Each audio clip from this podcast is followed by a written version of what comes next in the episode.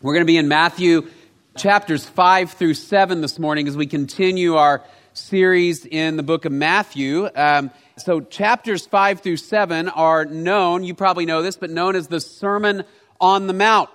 Uh, and I was reading about it this week, and I ran across a, a great illustration of how the Sermon on the Mount, if you are not familiar with it, can be a bit shocking and confusing. Back in 1987, so 30 years ago, at Texas A&M, right here at Texas A&M, an English professor by the name of Virginia Stem Owens assigned to her class to read the Sermon on the Mount and write down their thoughts about it. So that was it. Read these three chapters of the Bible, write down your thoughts. Now, keep in mind, this is 30 years ago. These are not uh, people that you would expect necessarily to be really biblically illiterate. We are at Texas A&M. We're in the middle of the Bible Belt. Right, but what uh, Owens found was that some of the responses she got to the Sermon on the Mount surprised her. I'm going to read a few of the responses from some of the students in her class. One student said, There's an old saying that you shouldn't believe everything you read, and it applies in this case. Another student wrote, The stuff the churches preach is extremely strict and allows for almost no fun without thinking it's a sin or not. Another one said, I did not like the essay, The Sermon on the Mount. It was hard to read and made me feel like I had to be perfect, and no one is. Uh, perhaps the sharpest one, this student wrote, The things asked in this sermon are absurd. To look at a woman is adultery. That is the most extreme, stupid, unhuman statement that I have ever heard. Now, that student might be a little sheltered if that's the most extreme thing they've ever heard. Right, but uh, Virginia Owens wrote at this point, I began to be encouraged. There is something exquisitely innocent about not realizing you shouldn't call Jesus stupid. I find it strangely heartening that the Bible remains offensive to honest, ignorant ears, just as it was in the first century. Sermon on the Mount is one of the most difficult sections in all of the scripture. Right? Uh, people have tried for thousands of years to figure out what it is talking about. What is it that Jesus meant? Because uh, there are portions of it that seem to be absurd on the face of it. Now, there are other portions that make us feel happy, right? There's other portions of it that we have written little songs about, right? This little light of mine, I'm going to let it shine. We've sung that since we were kids, right? Or the wise man built his house upon the rock, right? And we have hand motions to go with it. And we like those parts. Seek ye first the kingdom of heaven, and all these things will be added unto you, right? So there's certain parts of the Sermon on the Mount that comfort us and make us feel really good. But there are other parts of the Sermon on the Mount that are disturbing and difficult and make us feel bad about ourselves. Right? So there are other parts of the Sermon on the Mount where Jesus says things like, if you call your brother a fool, you're in danger of the fires of hell. Right? Philip Yancey in his book, The Jesus I Never Knew, says when he read that verse as a child, it really scared him because he had a brother. Right? I had two brothers. I don't see how it's possible to go through your lifetime with two brothers without using words like fool. Right? It was stock and trade around my house. Uh, Jesus says things like, if you lust after somebody or cause somebody else to lust. You should take your eyes and rip them out or cut off your hand and throw them away from you. Otherwise, you're in danger of going to hell. He says things like, if you have an enemy, you need to love your enemies and pray for those who persecute you because that reflects God. And I read that and I go, what's even the point of having enemies, right? That kind of takes all the fun out of having an enemy if I have to love them. If someone slaps you on the face, turn and let them slap the other half of your face. Right? And so we read it and we think, what in the world is going on? Uh, one of the commentaries that I read this week on the Sermon on the Mount uh, suggested eight possible interpretations of the Sermon on the Mount. Because for 2,000 years, people have been trying to figure out what this means. And so he just listed the most popular eight interpretations. It wasn't even all of the possible ways that people try essentially to go, what Jesus is saying cannot be literally accurate. Because if it is, we are all in really big trouble.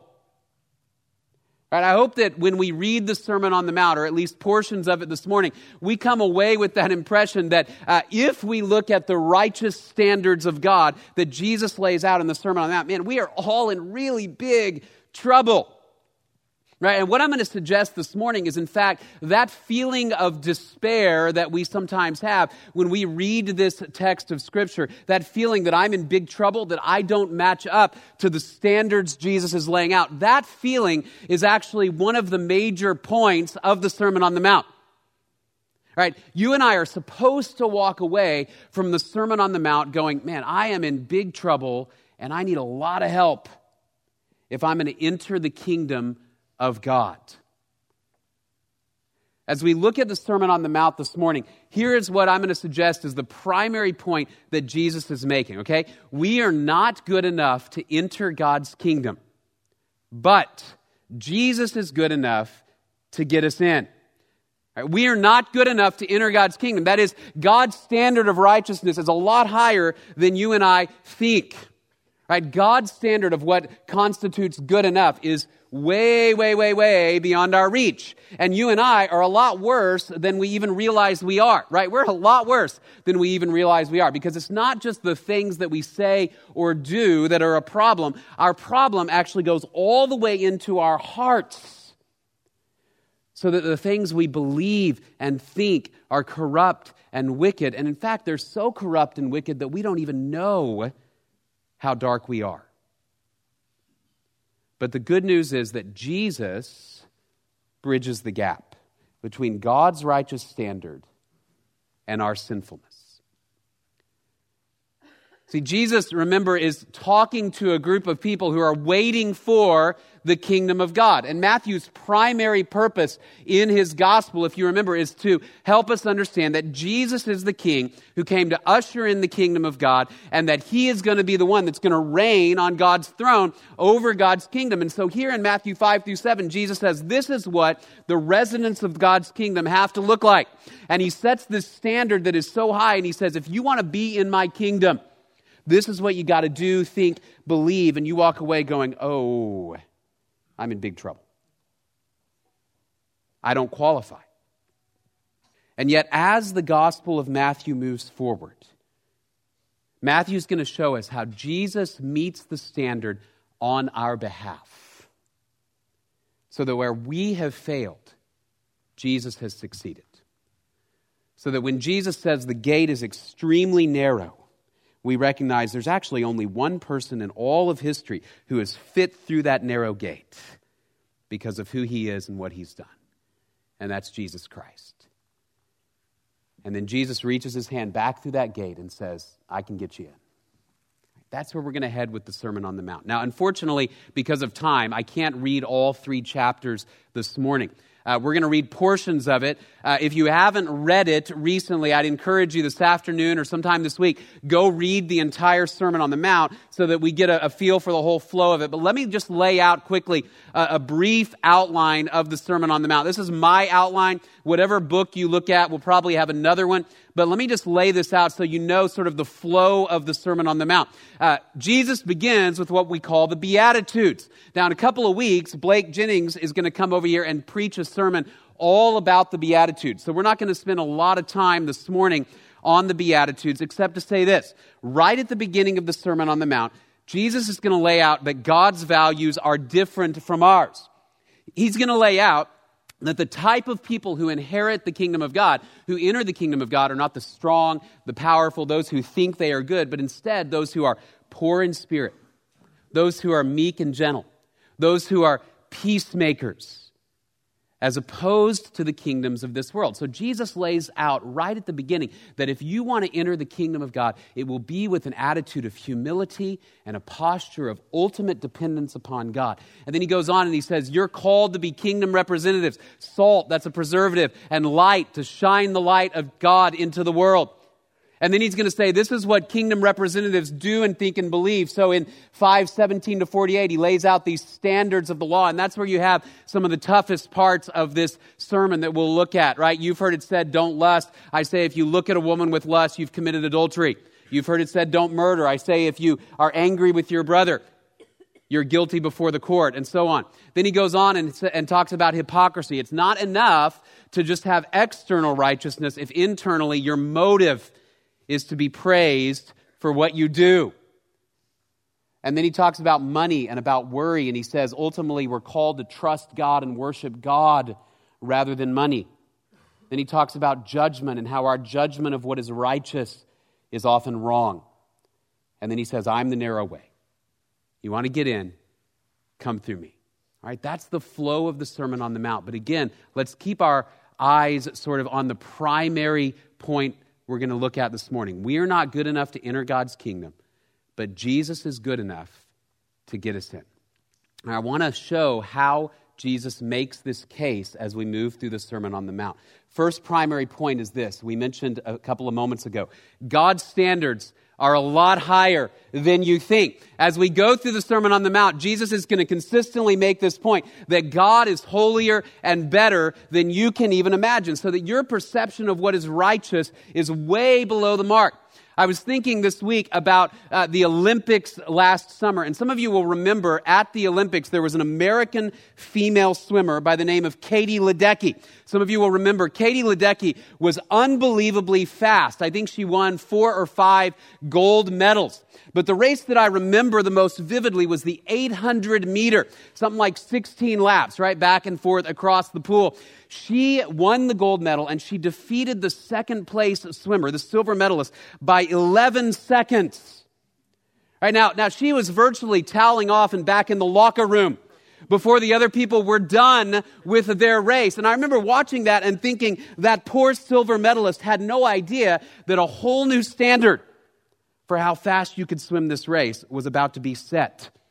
I think even Katie Ledecky was a little surprised when she hit the wall. Right? Because that silver medalist thought, here's the standard. If I can just go this fast, maybe I can win. And then she realizes there's a whole other bar that I don't even come close to touching. Right? That's what Jesus does in the Sermon on the Mount. He says, You think you're good, particularly to the Pharisees and the scribes. You think you're good. God is good beyond what you can imagine. You think you're righteous. You don't even touch the righteous standards of God. All right, look at chapter 5, verses 17 to 20. I've got it up here on the screen, or you can look in your Bible. Do not think that I came to abolish the law or the prophets. I did not come to abolish, but to fulfill. In other words, Jesus says, I didn't come to mitigate the standards of God, but instead to meet them. And then he goes on and he says, For truly I say to you, until heaven and earth pass away, not the smallest letter or stroke shall pass from the law until all is accomplished. In other words, Jesus says, God's standards are not going away. God will remain as holy as God has always been, and his standards will still apply to those who want to be in his kingdom. Whoever then annuls one of the least of these commandments and teaches others to do the same shall be called least in the kingdom of heaven. But whoever keeps and teaches them, he shall be called great in the kingdom of heaven. For I say to you that unless your righteousness surpasses that of the scribes and Pharisees, you will not enter the kingdom of heaven. Now, if you were listening to this as a first century Jew, this would be a source of deep despair, right? And the reason is because the scribes and the Pharisees were the most righteous people you knew. They were the ones who had taken the law and they had codified the law into all of these commandments and sub commandments. And so you would look at the Pharisees. In fact, their name means the pure or separate ones. The Pharisees made a career out of being holy and of telling other people how to be holy. And the ordinary person would say, There's no way I could be as good as a Pharisee because I have a job that I have to do. I've got a farm, I've got a family. The Pharisees are full time holy people. And Jesus says, unless your standard exceeds that of the scribes and the Pharisees, you will not enter the kingdom of heaven. Right? Because Jesus knew something that most people didn't recognize, and that is the Pharisees' righteousness was external, but not internal. The Pharisees had codified the law where they could keep it well, and then if they failed, they would go to the temple and they would offer sacrifices. And so, through a system of codified law and sacrifice to appease God, they would stand and say, Hey, we're doing pretty good. Right? But Jesus says, No, you haven't even scratched the surface. You have to get into the heart before you begin to realize what righteousness ought to look like. When I was a kid, if my mom and dad said to me, Matt, go and clean your room, uh, I was never a really organized person with space. This is true to this day. If you come look at my office or my desk, it's usually piles and it's things scattered. So cleaning the room was torture for me. So what I would do is probably what some of you did is I would take everything on the floor and I would push it into the closet.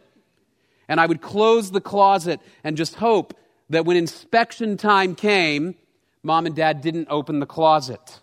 Right? Quite frequently, they did not open the closet, and I passed that quick visual inspection. Right? I realize in hindsight that they almost certainly knew what I had done.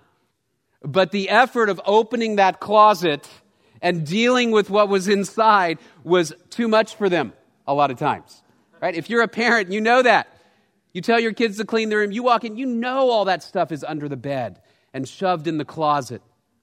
You just don't want to mess with it because it's going to take time and pain and tears and grounding and maybe spankings and all of these things you just don't want to do. So you look at what's visible and you say, thumbs up, let's go watch TV, right? And you move back to the other room. With the Sermon on the Mount, here's what Jesus does He says, We're going to open that closet. And we're going to go through it piece by piece by piece. We're going to shine a light into every dark corner of your heart. All right, so what he does in 5 verses 17 to 48 is he lays out six areas of holiness where he's going to say, You've heard it said X, but I say why? Right? So you have heard that the ancients were told, You shall not commit murder, and whoever commits murder shall be liable to the court. But I say to you that everyone who's angry with his brother shall be guilty before the court. Whoever says to his brother, You good for nothing, shall be guilty before the Supreme Court. And whoever says, You fool, shall be guilty enough to go into the fiery hell.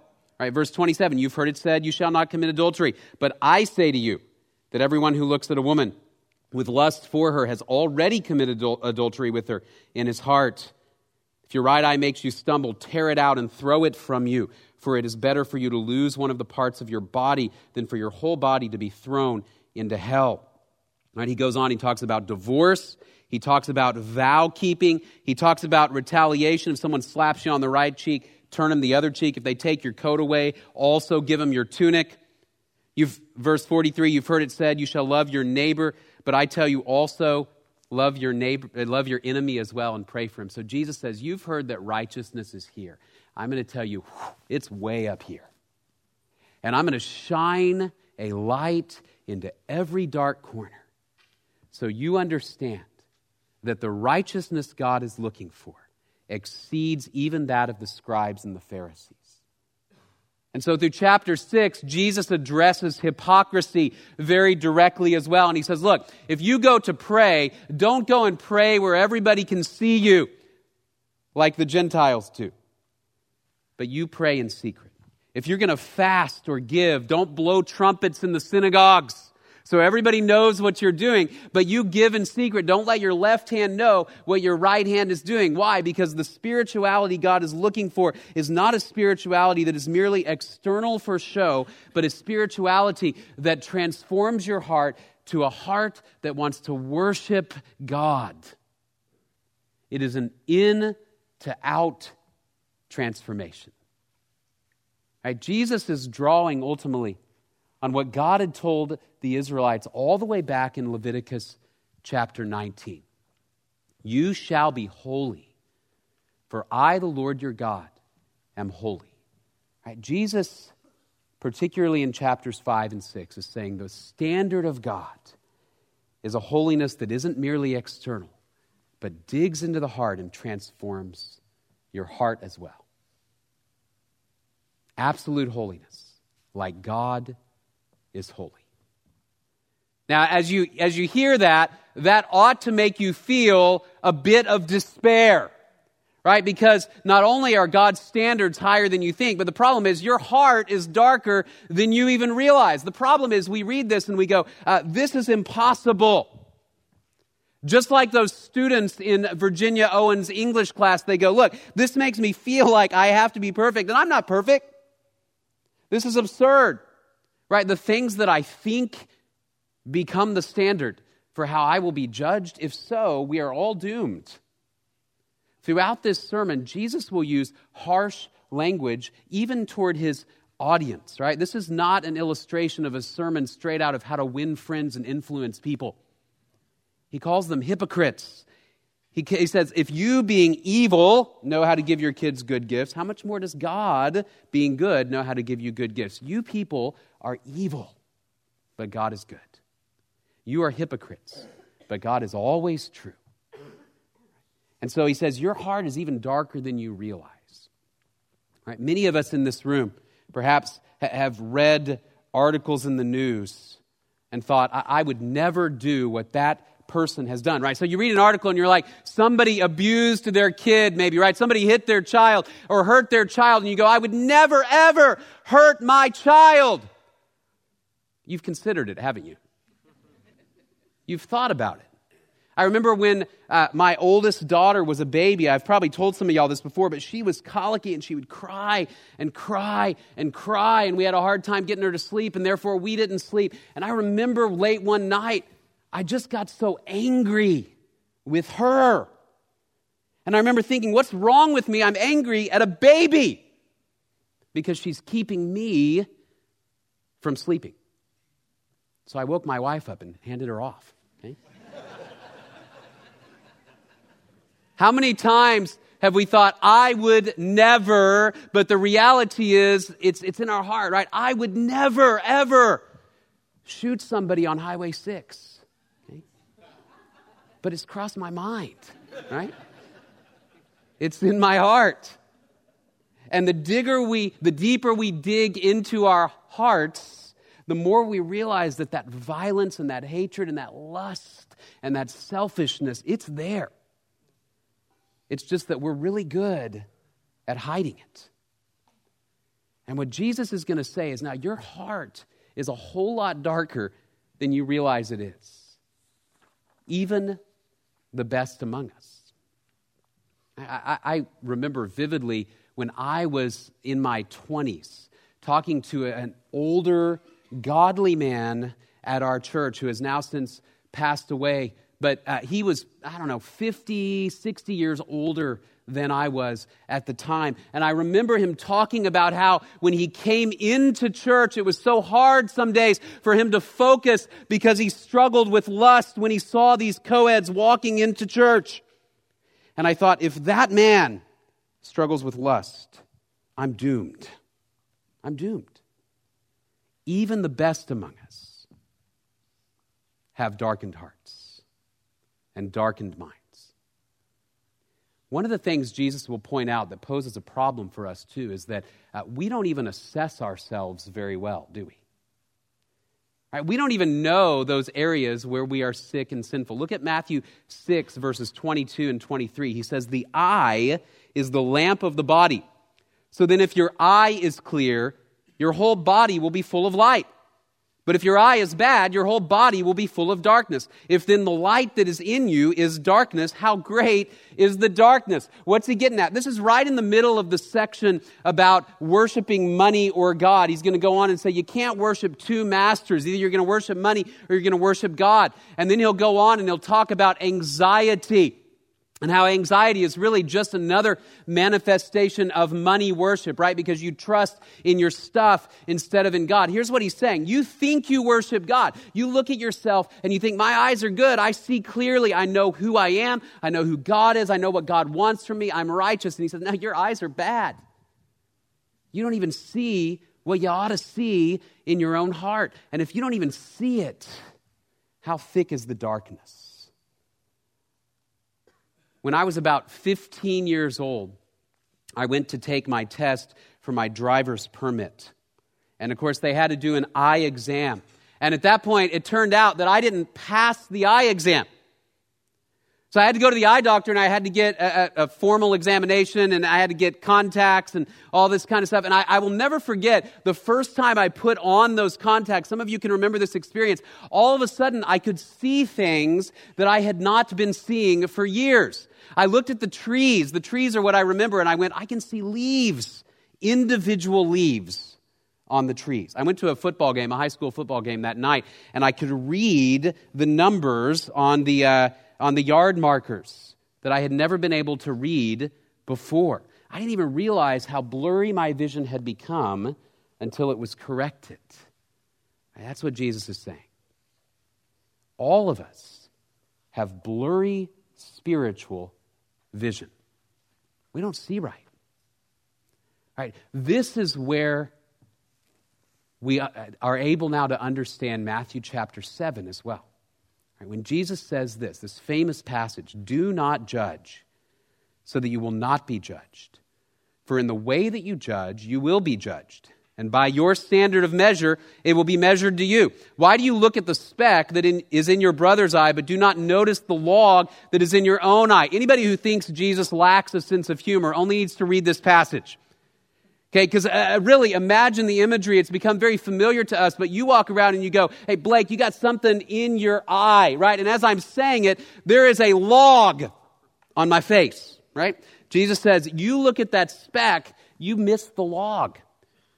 How can you say to your brother, Let me take the speck out of your eye, and behold, the log is in your own eye? You hypocrite. First take the log out of your own eye, and then you will see clearly to take the speck out of your brother's eye. What is Jesus getting at? He is not saying that we ought never to have moral standards, right? He's not saying that it's wrong to call sin sin. Instead, what he's saying is that all too often we see the sin of others and we fail to notice our own because our eyes are bad. Our eyes are clouded up, right? So many of you right now, or on an average week, you listen to the sermon and you think, my spouse needs to hear this. My kids need to know this. Right? That guy or that girl sitting over there, I know that they need this, right? And so you forward the sermon to your friends and relations. And Jesus says, you first need to look in here at the log that's sitting in your own eye. By the standard you measure, it's going to be measured out to you as well. But your eyes are bad. You and I are even darker than we think. And our hearts are darker than we realize. One of uh, the most powerful passages in the Old Testament that centers on hypocrisy is after David had committed adultery with Bathsheba. You may remember that the prophet Nathan comes to talk to David about it. And Nathan begins by telling David this story. You remember this story? He says, uh, David, let me tell you a story about what somebody in your kingdom did. There was a wealthy guy, and he had a neighbor, and this wealthy guy had flocks of lambs and goats and all of this livestock and all this money. And his neighbor had this one little bitty lamb. And the wealthy guy reached over and he grabbed his neighbor's lamb and he barbecued it for a party, leaving his neighbor with nothing. And David's moral indignation is stirred up and he goes, That man should die. And Nathan goes, You are that man. You see the flaw in this story. You don't understand, David. What you did was reach over and you took Uriah's wife and had him put to death. Right? That's the darkness of hypocrisy. And Jesus says that darkness is in all of us. Be honest. If everybody in this room were able to view a tape of the secret thoughts and the hidden agendas and the under the table motivations that you have had just in the past week, how embarrassed would you be? All of us would stand condemned, not only by God, but by our peers as well, wouldn't we? Your heart is darker than you realize. And this is really bad news as you hear the Sermon on the Mount. This is not a sermon designed to make you feel better about you. Okay, there is bad news. Okay, but as we get toward the end of the sermon, we see, yeah, God's standards are a lot higher than we think. Our hearts are darker than we realize. But Jesus can bridge the gap. Right, that's the good news.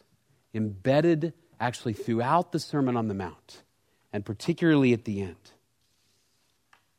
Jesus can bridge the gap. I want to look at the last few verses of the Sermon on the Mount from chapter 7, starting in verse 21. Jesus says, Not everyone who says to me, Lord, Lord, will enter the kingdom of heaven, but he who does the will of my Father who is in heaven will enter. Many will say to me on that day, Lord, Lord, did we not prophesy in your name, and in your name cast out demons, and in your name perform many miracles? And then I will declare to them, I never knew you. Depart from me, you who practice lawlessness. Therefore, everyone who hears these words of mine and acts on them may be compared to a wise man who built his house upon the rock. Right? And the rain came a tumbling down. You know the rest of it. The rain fell, the floods came, the winds blew and slammed against that house, yet it did not fall, for it had been founded on the rock. Everyone who hears these words of mine and does not act on them will be like a foolish man who built his house on the sand. The rain fell and the floods came and the winds blew and slammed against that house and it fell and great was its fall. Notice what Jesus gets at. He says that there are going to be people who say, I know God because look at all that I have done. I cast out demons and I prophesied and I did all this good stuff. And Jesus is ultimately going to say to some, Depart from me because I did not know you, because you didn't listen to what I said. No matter all the things you do that you think are righteous and good, your heart is sick. And the only way is hear what I'm saying. You build that house on the foundation of Jesus Christ. Listen to my words. Blessed are the poor in spirit, for theirs is the kingdom of heaven. The kingdom of heaven goes to the one who says, God, I, I read this and I can't do it. I can't, I can't even come close to this. And Jesus says, I'm the rock on which you can build a house where I will equip you to meet the standards of God. Jesus says, I, I can get you in. Right? You're not good enough, but I can get you in. Several weeks ago, I went to a conference where uh, some of our pastors had been invited as guests. And it, it was a large conference and, in, a big arena, big worship leaders, speakers, all this kind of deal. Uh, we had these guest passes that allowed us to go into certain guest areas where uh, we could kind of be in, in a certain seating area and all this kind of stuff. And we would eat in certain areas. Well, one day I was kind of walking around this arena and I had my guest pass with a little G. And I didn't realize that my guest pass actually didn't get me in anywhere that I wanted to go. It only went into certain areas. So I walked to this certain door and I was looking for a friend who had kind of told me to meet him beyond this door. And as I walked up, there was a very large man standing next to this door, tall, big, strong. And he said, uh, Do you have an escort? And I said, I got a guest pass, right? And he goes, You can't come back here with that pass. You need someone with an all access pass to get back in here. And all of a sudden I realized, man, I am not as important as I thought I was important. Okay? There's an all access pass, and I don't have one. Right? Later on that day, we, we actually did have an escort that was helping us sort of navigate this deal, and he walked us straight through that door with his all access pass. I was not sufficient to get through that door, but somebody else had the pass to take us through that door. That's what Jesus is saying. You can't get in, but I can get you in. How does Jesus do that? Well, of course, as you move through the book of Matthew, you see that what Jesus did is that he took upon himself the penalty for all of our failure to obey God's law. Jesus died in our place on the cross, and then he rose again and he defeated death and sin so that the gap between how sinful I am and how great God is is bridged by Jesus. I can be forgiven of every time I have thought something angry, lustful, greedy, violent, inappropriate. Every time I have acted on those things, there is forgiveness because of what Jesus has done. But then there's something else. As you move through the New Testament, here's what you see. It's not only that Jesus has allowed for us to be forgiven, but because of his forgiveness, we are now cleansed of sin and we can be vessels of the Holy Spirit. And when the Holy Spirit dwells in God's people, now we have a chance at at least approximating and nearing the standards of God. We'll never achieve in this life because of our sin. We'll never achieve the holiness of God, but we move closer through the power of the Spirit. Look at Romans chapter 8. For what the law could not do, weak as it was through the flesh, God did, sending his own Son in the likeness of sinful flesh, and as an offering for sin, he condemned sin in the flesh. Watch this, so that the requirement of the law might be fulfilled in us, who do not walk according to the flesh, but according to the Spirit. What the Sermon on the Mount ultimately lays out for us now, as those who know Jesus Christ, it's not, it's not a standard now that you have to meet in order to get to heaven, but instead, through the power of the Spirit, you say, I see the righteousness of God. And so each day, through the power of the Spirit, I say, God, draw me closer to your holiness. See, the law couldn't do it because we were sinful and separated from God. I can tell you what to do, but you would never be able to do it. The Spirit that raised Jesus from the dead, if you believe in Jesus Christ, now lives in you. Right? So, so Jesus tells us again we're not good enough to enter God's kingdom. But Jesus is good enough for all of us, good enough to get us in, and gracious enough to bring us in, and powerful enough to give us his spirit so we can obey God. We're going to celebrate communion in just a moment. As we prepare, let me offer a few thoughts of application. First of all, we need to acknowledge our sinful heart. Right? If you're in here this morning and you think, you know what, I, am pretty good, I pretty much have this righteousness thing together, what that would suggest is that you don't understand the darkness of your own heart. Right? It may be that you're here and you think, I know that I can know God just because I'm a good person. You may think God is going to allow me to go to heaven one day because I'm trying hard, I'm doing my best, and the message of the Sermon on the Mount is that's not good enough. And what you and I need is to trust in Jesus, who died in our place and rose again. If you have not trusted in him, that's the message of the Sermon on the Mount. Acknowledge our sinful heart and then thank God that Jesus bridged the gap. Thank God that Jesus bridged the gap. And then day by day, moment by moment, we ask God to transform us through the power of the Holy Spirit. Say, God, I'm not anywhere near where I need to be. But over the course of this lifetime, through the power of God's Spirit, I want to draw closer until the day I see Jesus face to face and he transforms me into the image of Jesus Christ. That's why Paul would say in 2 Corinthians 3 we are being transformed from glory to glory into the image of Jesus Christ. So we ask God to transform us through the power of the Spirit. The communion is a wonderful opportunity for us this morning to acknowledge our sin and to thank God that Jesus bridges the gap. If you know Jesus Christ, if you've trusted in Him, you're welcome to participate with us this morning, whether you're a member of Grace Bible Church or not. If you have not yet trusted in Jesus Christ, the, the best way to use this time is to take a moment and thank God that Jesus bridges that gap and acknowledge your sin and trust in Jesus Christ. This may be that moment for you. As we celebrate communion, we remember all that God has done to bridge our gap between not close to enough to more than enough in Jesus Christ. So let's thank God for that as the men bring the elements forward.